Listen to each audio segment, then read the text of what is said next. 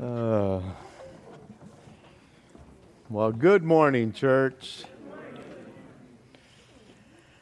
I don't know if my voice is going to hold up. Um, just with all those songs, man, I'm just like at the top of my lungs. Felt bad for Greg up here. He's probably going, "Stop, Pastor, you're throwing me off." but amen, man, that we can worship like that is just amazing. Turn, if you will, to Philippians chapter 3 this morning. We're going to veer off from our, our series in uh, Matthew, in the Gospel of Matthew. Um, let's see if I can get there myself.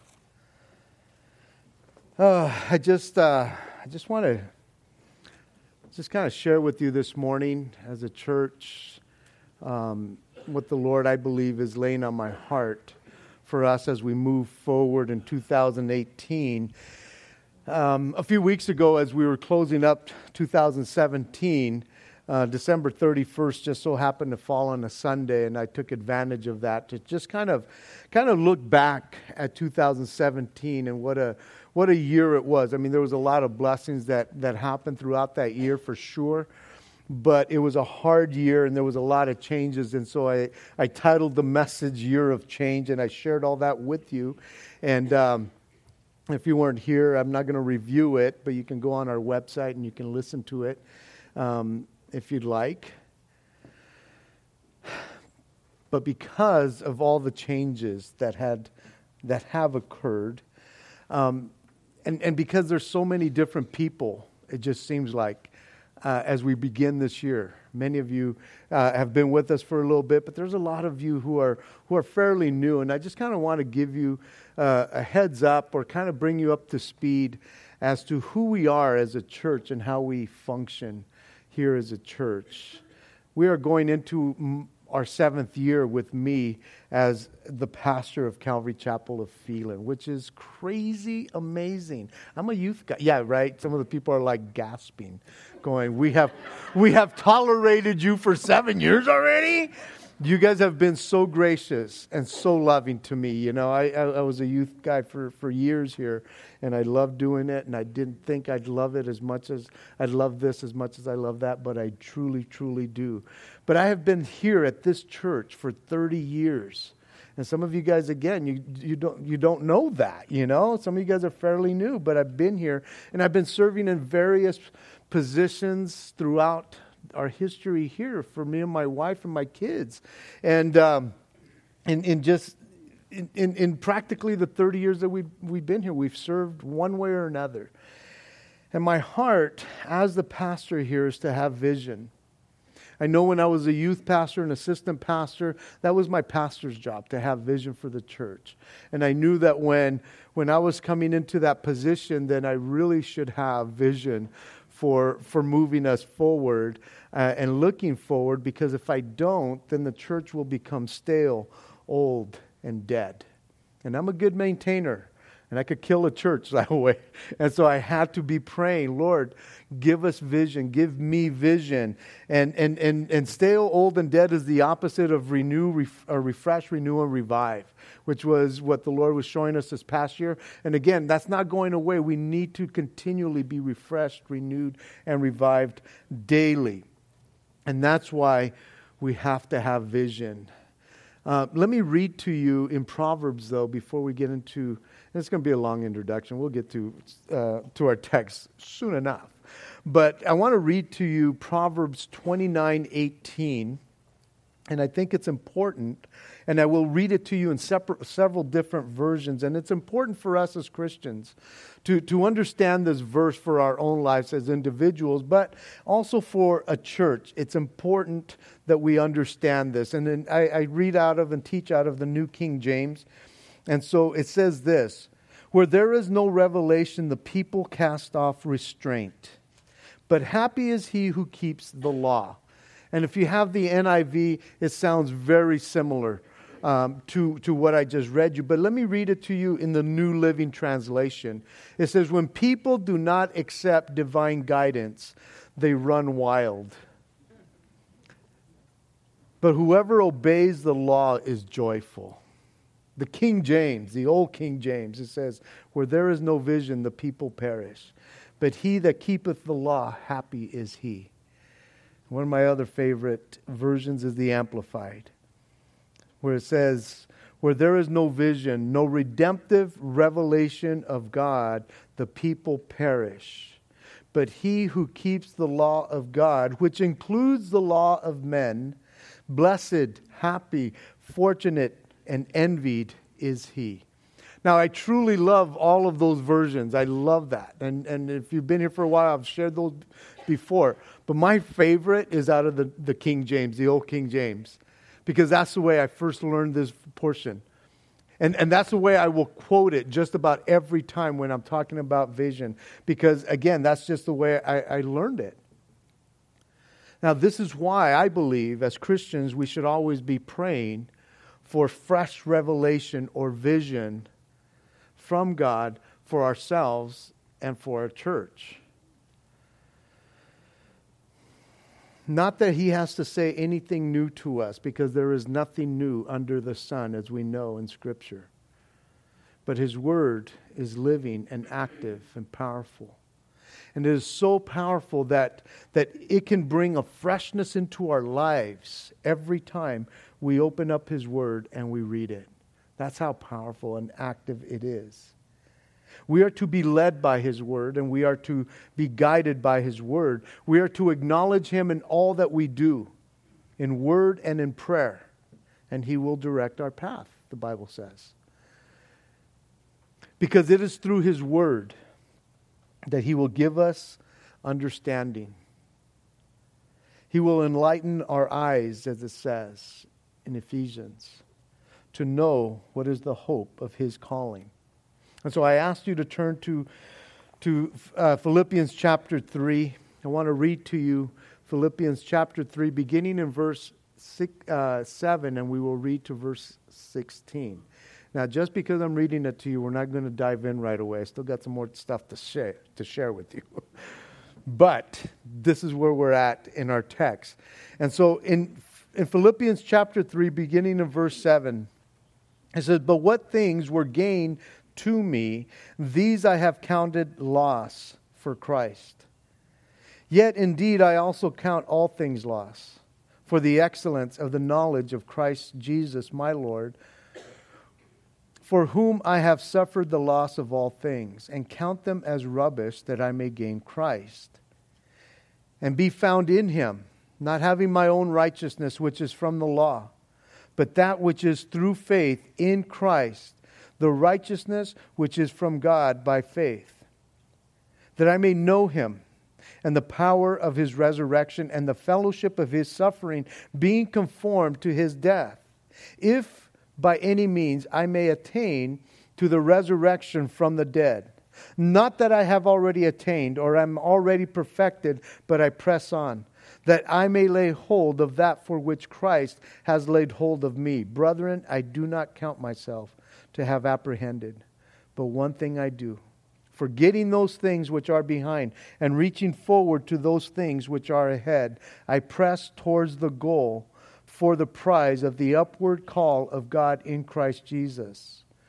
Therefore, let us, as many as are mature, have this mind. And if in anything you think otherwise, God will reveal even this to you. Nevertheless, to the degree that we have already attained, let us walk by the same rule and let us be of the same mind. Amen? Those of you who may have may be new, fairly new to Calvary Chapel of Phelan, Back in October 2017, we had a week of prayer and fasting. And we have been doing that for the last couple of years, maybe the last few years, that we invite the whole church to come together for that week of just spending time before the Lord. To praying and fasting throughout the week, however that might look to you, but, but, but just kind of getting together in the evenings and bringing the church corporately together to pray whether people have been fasting or not, whether they've partially fasted or however it's been, but we have come together to seek the Lord for direction and vision for that upcoming year. You see, for, for a long time since I've t- taken over, I've always started praying throughout the year, but mainly around October. And for the last several years, I invited everybody, hey, come and join me, man, as, as I'm praying for direction and vision, that we would be praying corporately for prayer or, or for direction and vision. And I must say that the Lord has been so faithful, so faithful to meet us right where we are at. Throughout the years, it just seems that whenever we've been praying for vision and He's given us vision, as we enter into that next year, and as God has been laying things on my heart and our heart, He just seems to be, be building upon the previous vision. Now we have an overall vision. It's in your bulletin every week, right in the front where it says upreach, inreach, outreach. That is our main vision, and it won't change unless the Lord takes us in a different direction. But for the most part, that will that will be our vision. But building upon that year after year, it just seems that the Lord has just been faithful to meet us right where we're at as a church, as people. And what I believe that the Lord has been laying on my heart, on our hearts, as we've been praying as a church for the 2018 vision, if you will, is to press in and to press on. To press in and to press on. Now, during that week of prayer and fasting, as we were gathering together, I mean, I was spending my own time in prayer at home or here in my office, but when we were gathering together, corporately in the evenings to just just pray you know just listening to other people pray as to which direction. Man i'm jotting stuff down as as god is you know just using other people in our fellowship as they're praying. And i'm jotting things down during that time of prayer. And nothing the things that I wrote down, nothing really just like hit me or popped up and just like slam me in the face and say, this is it right here. And so, you know, in that time, I'm going, okay, um, that week following because I'm going, okay, Lord, nothing, nothing tangible just stuck out.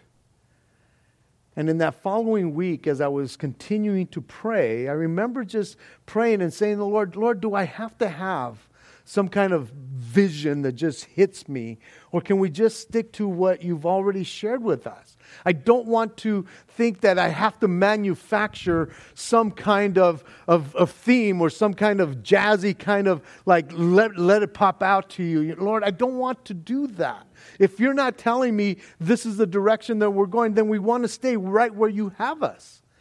And, and I'm reminded of when, when, when Moses is dealing with the nation of Israel and he's talking to God, and God says, You know what? And at this point, God was like up to here with Israel, right? The children of Israel. And he says to them, Hey, why don't you guys just go? Because if I go with you, Moses, I'm going to kill all of you. right? And Moses is going, If your spirit doesn't go with us, we're not moving. And it's like, whoa. And that's the way I feel. You know what? We will stay and do what He has called us to do with the vision to uh, upreach, inreach, and outreach continually. And I don't want to manufacture or go ahead of them and say, This is our vision. God's going, Man, you are so off, Zeke. You didn't even pray. You didn't even listen. You didn't even wait. And so that, that's where I'm at. And I battle that because I don't want to have something manufactured or anything like that. And so when I'm telling them about that, that following week, it comes to about a Saturday, Friday night, Saturday. I'm, I'm thinking of Saturday. And at the end of that week of going, okay, Lord, I'm, I'm okay. My beloved farm boy, who uh, is Thomas O'Neill, the young Thomas O'Neill. You guys know who he is. I call him affectionately farm boy because he, he does whatever I ask him to do. And he always says, as you wish, meaning I love you. And I love that dear kid. And at the end of that week, man, he texts me. And he does that periodically just to encourage me because he knows I'm a little baby. no, but that week, man, and I don't know if we had had a conversation or anything like that, but he texts me this text, part of this text that I just read to you. And at the bottom of his text, you know, he's skipping a couple lines and he just he just writes, press in, two backslashes, press on. And I looked at that and it was instantly, like the Lord said, This is for you. This is for you. This is what I have for you. And so, because of that, now I'm taking that to prayer, going, okay, Lord, is that just for me? Is that just an encouragement for me because of what is going on last year? That I needed to press in and press on. And so, as I took that to prayer and then I shared it with, with the pastors here, I'm going, Lord, if, if it is just for me, then Lord, again, but I just felt like I need to share it at least with Pastor Daniel and Pastor Jacob and Pastor Gary, I think at, at that time. And just kind of saying, is this for, for just me or, or, or is this for, for the church, Lord? And as I began to pray and read over the text and just dwell in it, the Lord just began to confirm in my heart through His Word, through that text right here, and through the, the pastors as we're praying. And it just seemed that because we had such a year of change as we were finishing up October, and still it was just craziness. As it was coming to a close, press in and press on just seemed so appropriate. I know for me and for many of you, because of what I know that many of you guys have been going through. Man, there's crazy changes that have happened in your own lives. And the encouragement that God is giving us is press in and press on. So, how does press in and press on affect us as a church? Well, it doesn't. And it won't. Unless it affects you individually first. Again, I, have been doing this long enough and been in ministry long enough to understand that I cannot make my vision your vision. I can't. I can't force you to say, here's your vision, take it. And you're going, whoa, whoa, whoa, Jack, back up.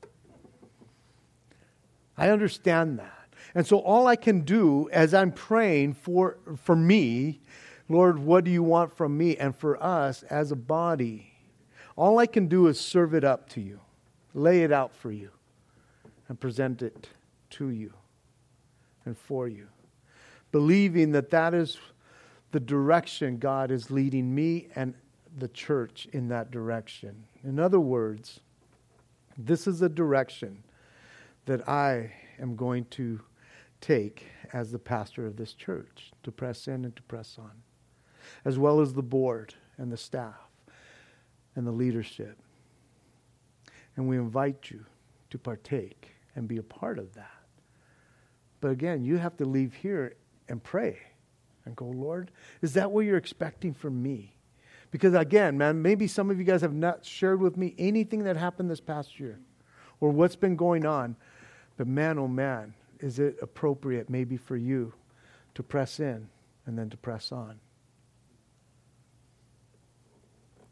Habakkuk chapter 2, verses 2 and 3 says, Then the Lord answered me and said, Write the vision and make it plain on tablets, that he who runs, that he may run who reads it. For the vision is yet for an appropriate time, but at the end it will speak and it will not lie. Though it tarries, wait for it because it will surely come. It will not tarry. And that's what I believe as I've been praying through this and anticipating this and going, okay, Lord, what do you have for us? That I have been able to do that, to say, here it is, peeps. Here we go. This is where we're at today. This is where we're, we're headed this year. Many of you who have been with us for a while know that we are a church that prays for vision and direction. And some of you, it's interesting because some of you, towards the end, in the beginning of the year, you start asking me, hey, what's God telling you? Which direction are we going, man? And I love that because it's almost like appropriate, you know, that your pastor should have vision and direction. Now, if, if God said, Zeke, you're just sticking with the same thing, I would be as honest as I, as I can with you and say, nope, we're just sticking with the plan. But some of you, man, you guys are so nosy. It's like, texting me, hey, what's, what's God saying? What's, it's like, just wait. Wait for it. I'll lay it out for you. Wait for it. And then, and then we can run together. And it's almost that, this anticipation, you know, because some of you guys are going like, okay, it's the first of the year. You, you re- when, when, are you going to share it? It's like, just hold on, hold on. And I kind of just want to spring it on you so you go, okay, that's what it is. And probably those people that are always anxious are not here today.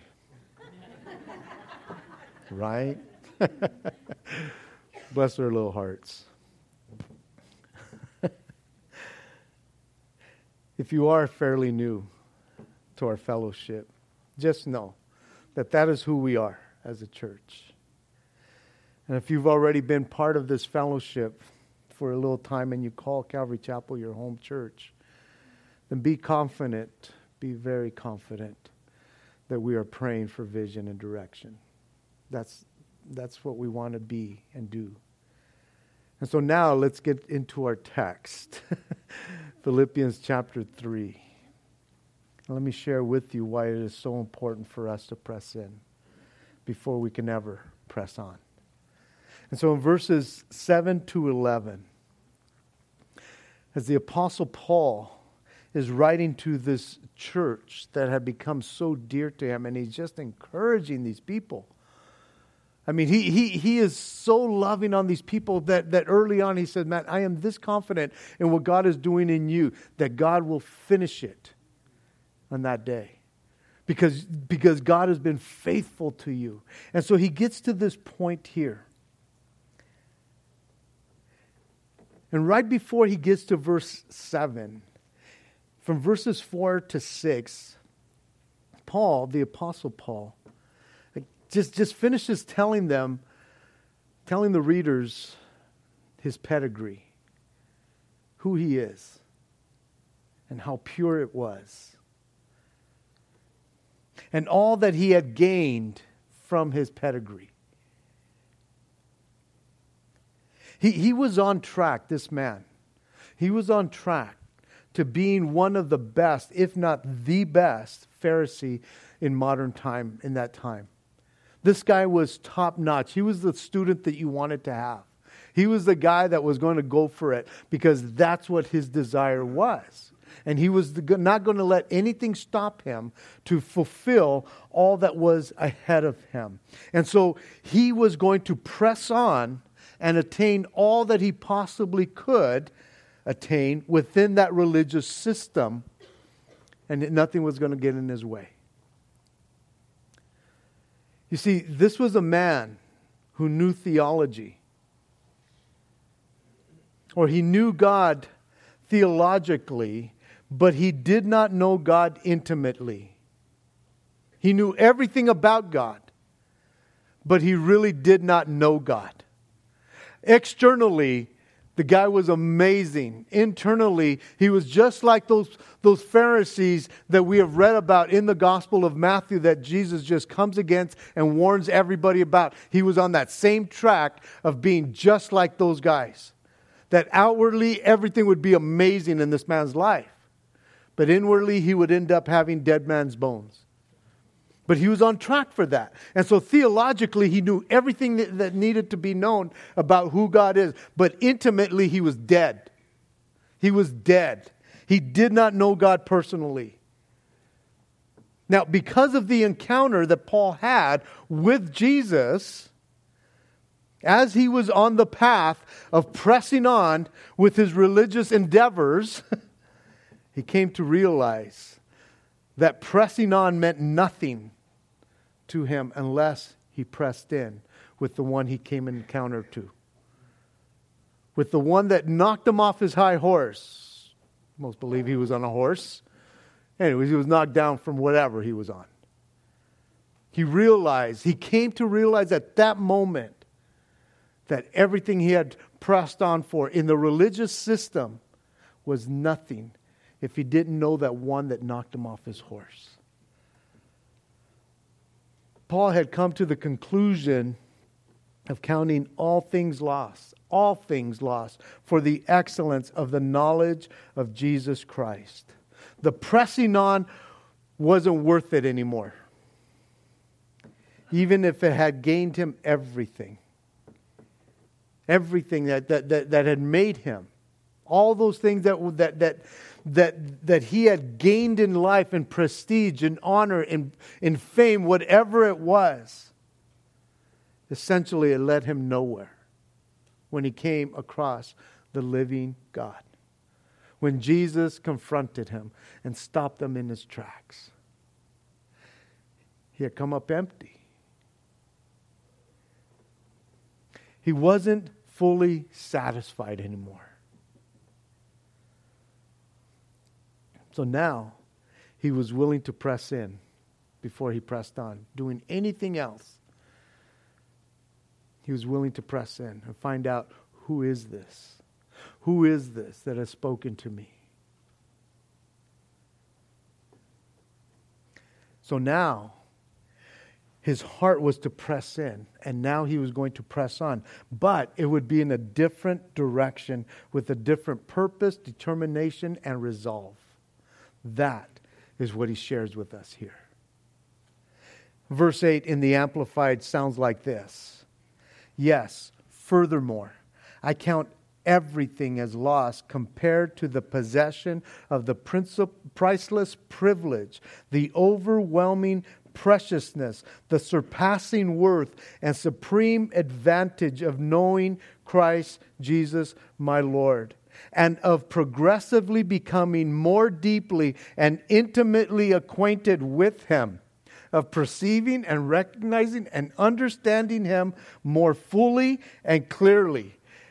For His sake, I have lost everything and consider it all to be mere rubbish, refuse, dregs, in order that I may win, gain Christ, the anointed one.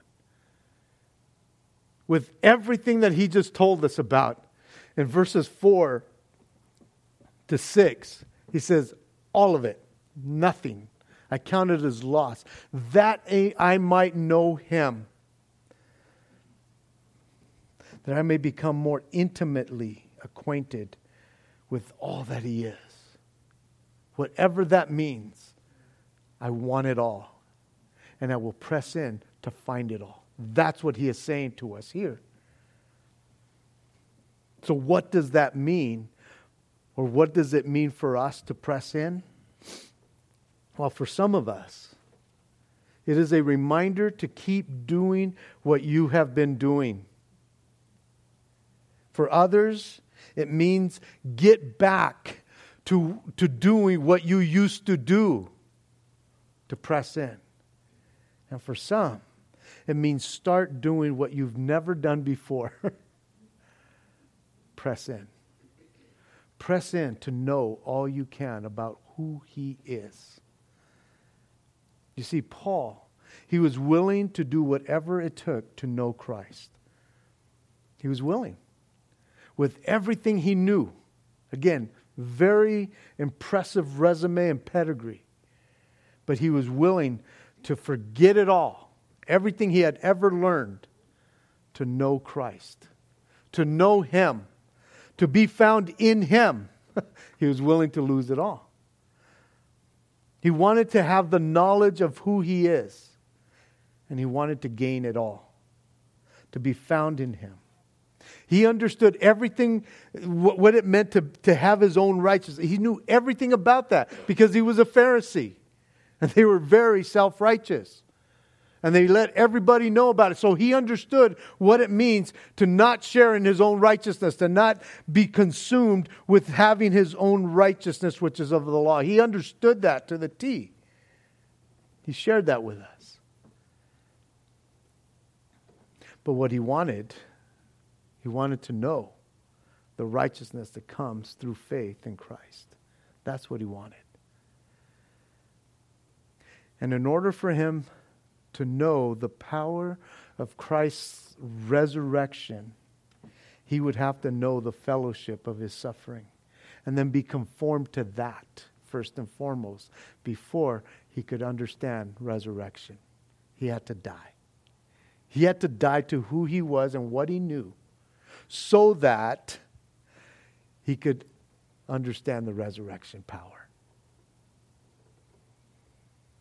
So, just like Paul, before we can truly press on in the things of God, we are to press in to Christ first and foremost as individuals. We need to do that first. And when we do that first as individuals, then corporately it spills into the body of Christ here at Calvary Chapel Phelan. That's, that's when we as a church have this vision and we run with it. When it happens with you and I first. You see, the reason that Paul gives us and he shares with us about his pedigree, it was to show us, to minister to us, that he was willing to lay aside and lose everything. He was willing to, to tell us, man, this is wh- what I had become. And I'm willing to lose it all. This is what he had laid down. This is what he had lost. As a reminder that he was pressing on to other things, but now he was pressing in.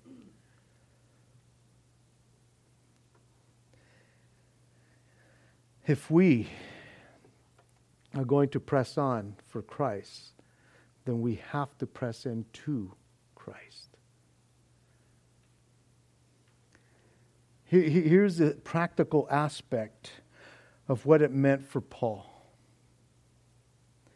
that the losing of everything in comparing to Christ and knowing Christ was nothing. Whatever he lost was nothing in comparison to knowing what he knew now in Christ. He was willing to do that. The only way for us to know Christ intimately it is to have a proper perspective of who he is and what his word tells us who he is. It is only through his word that we can know Him intimately. It just doesn't happen, people. I, I, I, know that people is like, man, they could be good people, good persons. But if they don't know Christ, they're pressing on to other things that will lead them to emptiness and nothingness. And so for us, as believers, if you are a believer, the proper perspective for us to have is found in His Word to have it. And it will always end up looking like this as we read it because this is who he is. It will always end up looking like grace and humility. That, that's what we find in Christ. There's always grace and humility. You see, Paul's pedigree looked a lot like pride and arrogance at the end. That's what it was for him. It was a sense of pride. he gave us a proper perspective of who he was. Paul did. And it looked nothing like Jesus. That's why he had this radical transformation in his life, because he was not knowing Christ in any way. As you press in to Christ and know him through his word, then you will be found in him. And as you are found in him, you will begin to identify, or, or, or, you will be identified as being in him, because his word tells us that. And whatever begins to come out of us, as we are found in him and identify with him, whatever comes out of us will look more like him and less of us. You see Galatians 2:20 says, "For I have been crucified with Christ. It is no longer I who live, but Christ lives in me. And the life which I now live in the flesh, I live by faith in the Son of God who loved me and gave himself for me." You begin to take on his identity because that's who we are. We are in him. To be found in him, to know him. And we will identify more with grace and humility in our lives because that is who He is, and less with pride and arrogance in who we are. And Paul was a great example for us in our text here. Now, there, there's a caveat to this here, and please take note. be very, very careful, as the great Elmer Fudd would say, of becoming spiritually prideful and arrogant. Because then you will look a lot more like scribes and Pharisees than you will Christ. So we need to be careful with that. And I believe that Paul fought that all his life because he knew where he had come from. And he had to put on Christ every day. He had to. Because all that he had learned back then never left him. And so I believe that he fought that the rest of his life. But that's just me.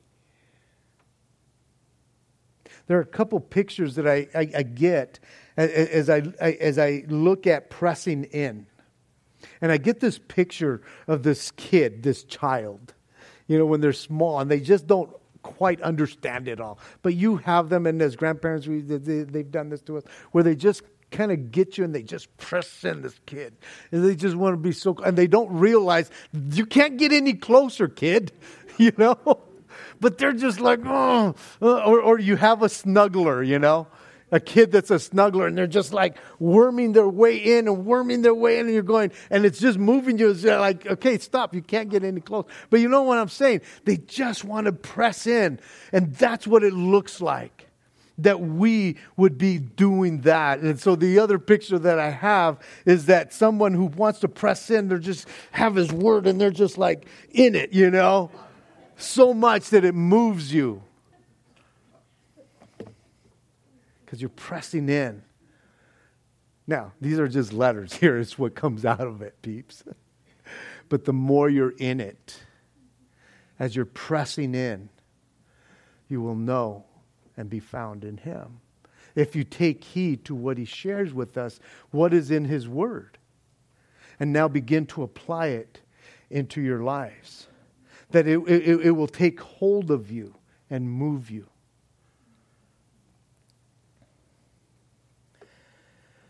The only other way that I can encourage you to press in is in fellowship and coming together. That's the only way I can encourage you to be with other brothers and sisters, whether outside this building or inside this building, to be around other people who also are wanting to press in. Because when you're around that, then it strengthens you as we come together. I, I can only give you my observation here. Those who are hit and miss in fellowship are probably also hit and miss in reading the Word of God. That's just an observation that I have. Which means that their relationship with, with Jesus is probably also a hit and miss. There's a dear brother here he's into what they call hit and miss engines. And he could explain it to you. If you ask me who he is, I'll tell you. He will show you everything about those things. They're fascinating. I went to a show uh, last week where he was at. He had he had some of these hit and miss engines. They're those old timer looking things, man, with wheels that are turning like this, and there's a, a popping and you know, and it's just fascinating. I'm just like looking around, going, "This is crazy." This is amazing. Just the way they're doing it on blah blah. It's just it's just amazing. But but it kind of reminded me of Christians who are hit and miss. Because these engines, some of them, not all of them, some of them are like, pa, pa, pa, and some of them were, were, were like, there, there's this, this pop, and it goes fast, and then it just starts slowing down. Pa! And, and it was just like that. And I'm going, man, that's, that's our lives. That's our lives, man. It's like, let me get to a Sunday, and then, and then the Sunday hits, and, and, and so it was just fascinating to see all this, you know, because they had tons of these things around, man. And it's just like, this is crazy. It's almost like you're pressing in, you're pressing in, you're pressing down. You're not pressing in, you're not pressing in. You're pressing in, you're not pressing in. You're pressing in and you're not pressing. And it's, it's, it's almost like that. And, you, and, and you're, you're kind of wondering why, you know, as you're pressing in and not pressing in, that you're never really pressing on. You're, you're, you're never really going anywhere because it's just this hit and miss. and really stuff is not happening. And I talk to you about a vision, you're going, I have no clue, man. Because you yourself have never been that consistent with Christ to press in consistently. Man, I gotta warn myself out there. I'm gonna have to be careful for second service.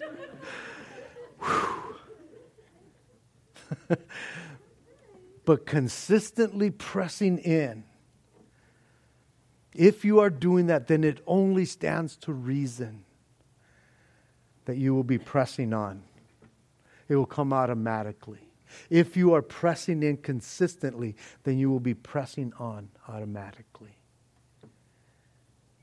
You see, there's no way that any Christian can press on without pressing in because you're doing it in your own efforts, in your own righteousness, thinking that you can do this, and you don't even know what the Word of God says about who you say you know.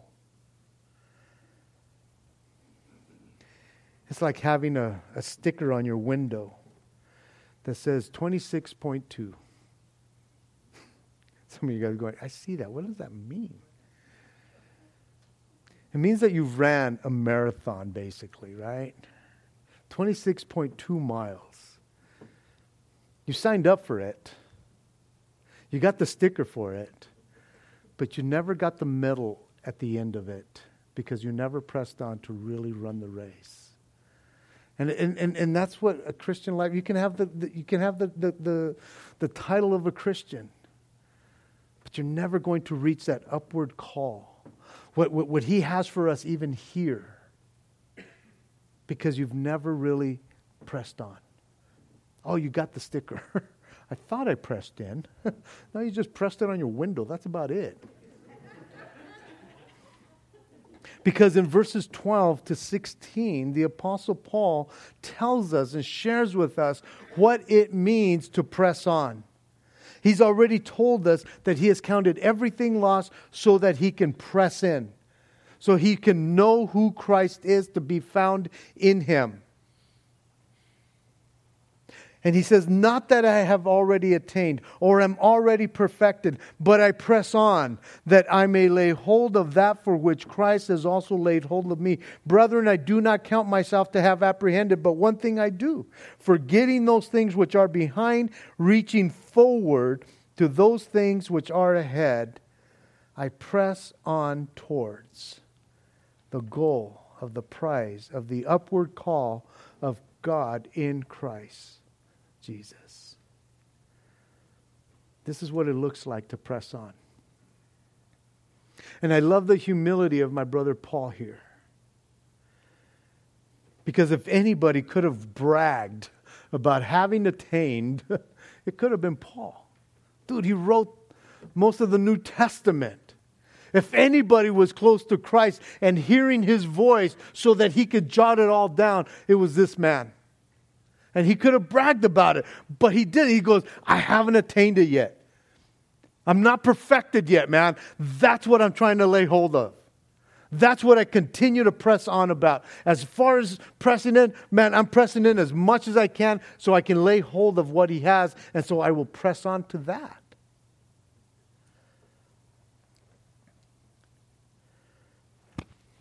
He uses the, pre- the, the, the phrase press on because he had already pressed in.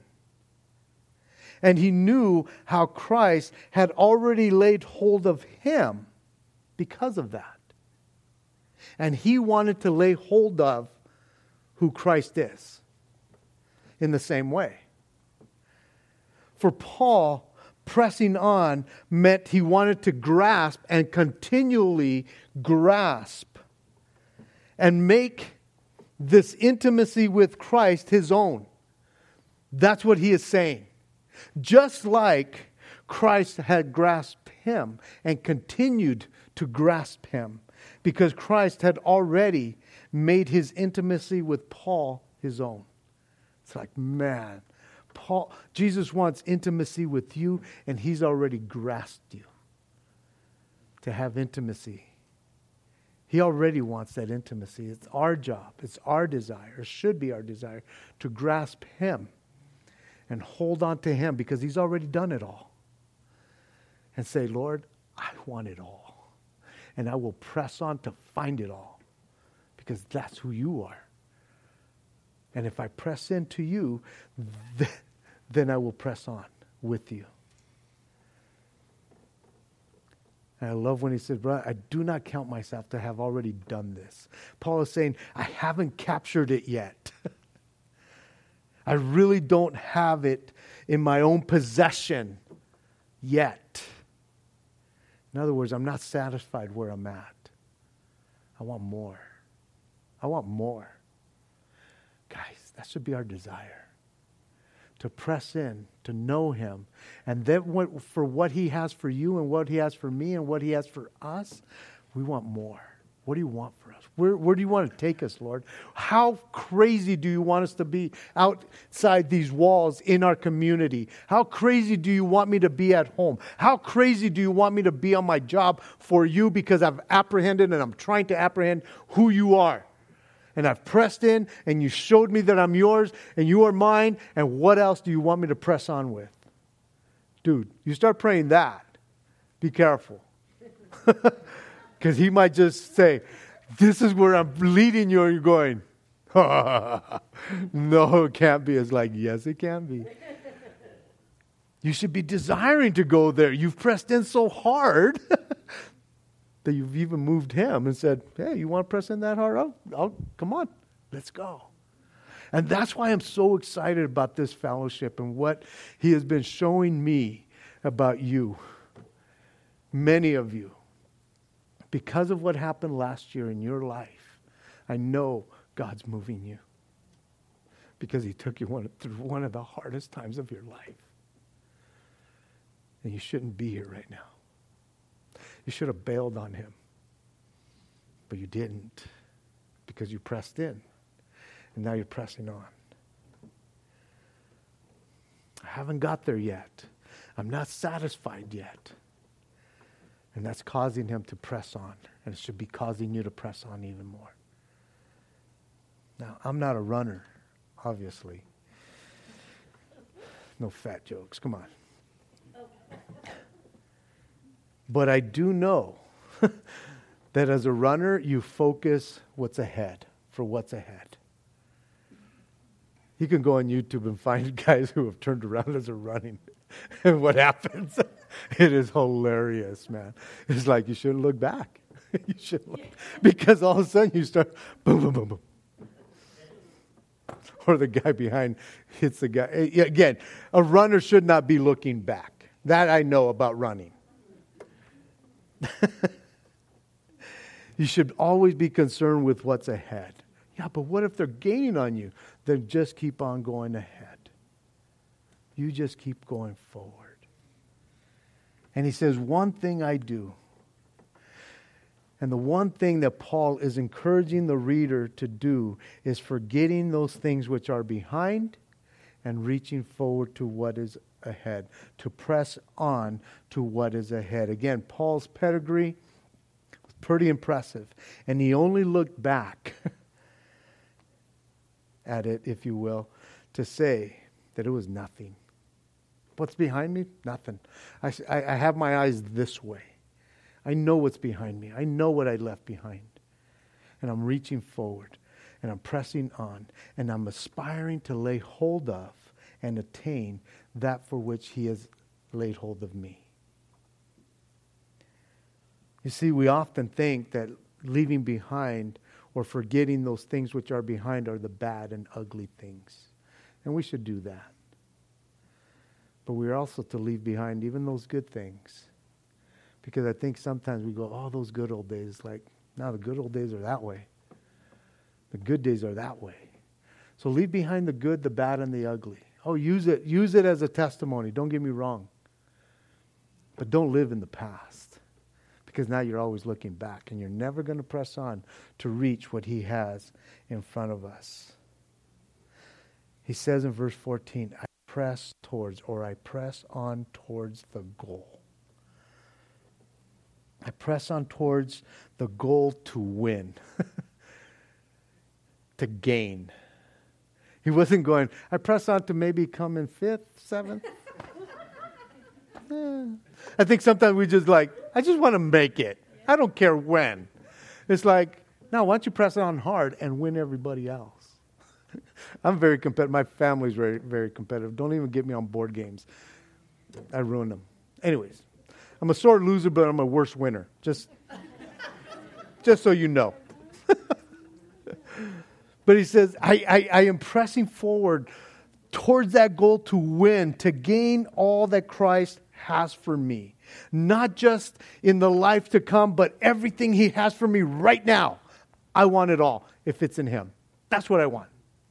And so you move forward. And verses, yeah, yeah, I'm going to close up. I'm thinking, doggone that clock. Somebody should take that clock off. But, anyways, no, we shouldn't. People are going. Verses 15 and 16 in the Amplified, it says, So, let those of us who are spiritually mature and full grown have this mind and hold these convictions. And if in any respect you have a different attitude of mind, God will make it clear to you also. Only let us hold true to what we have already attained and walk and order our lives that way. Let's just go for it. Well, Paul is not saying here, hey, if you're not with us in this, then God is going to show you how wrong you are and put you in your right mind like us mature people. And if He doesn't do it, I will do it. He's not saying that. He is basically telling them, and I will tie it in with our, our vision for this year as you press in to Christ then you will be able to press on for Christ. Just like those of us who are mature around you, you will be able to walk in that. He is faithful to show you how to do that. You see, we can't make anyone press in and press on. But many of us, as individuals and as a church, we'll be pressing in and pressing on. You can join us. I, as a pastor of this church, have written it out, written out the vision for 2018. I have tried to make it plain. We're going to run with this. and you're more than welcome to run with us. And I believe that this is the appointed time for us, as Habakkuk said. So, press in first and foremost. As individuals, and because of that, as a church, we will continue to press in in His Word. And I promise you that, that we will preach the Word to you. We will serve it up, lay it out, present it to you. And as we do that, then we will press on as individuals and as a church. Many of you guys already have reading plans, but if you don't, start. You can go online and find a reading plan. I had Pastor Daniel uh, get a sheet of paper and has a reading plan for the year. It's New Testament, just the New Testament. If that's, I think that's what we have with Psalms and Proverbs. They're on the on the the sign up sheet back there. If you don't have one, go, go grab them, and we will start reading this together as a church. If you want to be on our reading plan, go on our website, go on our Facebook, and, and, and again, we'll be posting some of these things up there. If you have comments, booyah send them in because God is doing stuff. Amen? Amen? Let's press in and then we'll press on. Father in heaven, blessed be your name. You are so good to us, Lord. You're so good to us, Lord God, that as we press into you, as we look to you, and as we look to your word, Lord God, you will, you will speak to us, Lord. Your word is active, it's powerful, it's living, it does its work that it intends to do. And we want to be faithful to be in the middle of it, to be found in it, in you, O oh God. Lord, I pray, God, that you would help my brothers and sisters, Lord.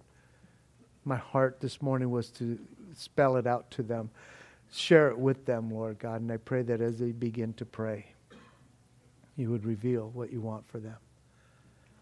Father, for many, it's just a reminder to continue doing what they've been doing. To others, Lord God, is to get back to doing what they were supposed to be doing.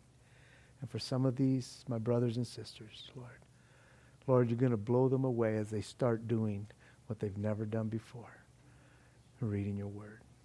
Blessed be your name, Lord. Bring salvation into this room. If there's someone who is not saved, Lord, who has never had a relationship with you, just like you did with Paul, Lord, you're able to knock them down off their high horse, Lord, and humble them that they might turn to you. We bless you and thank you. In Jesus' name, amen.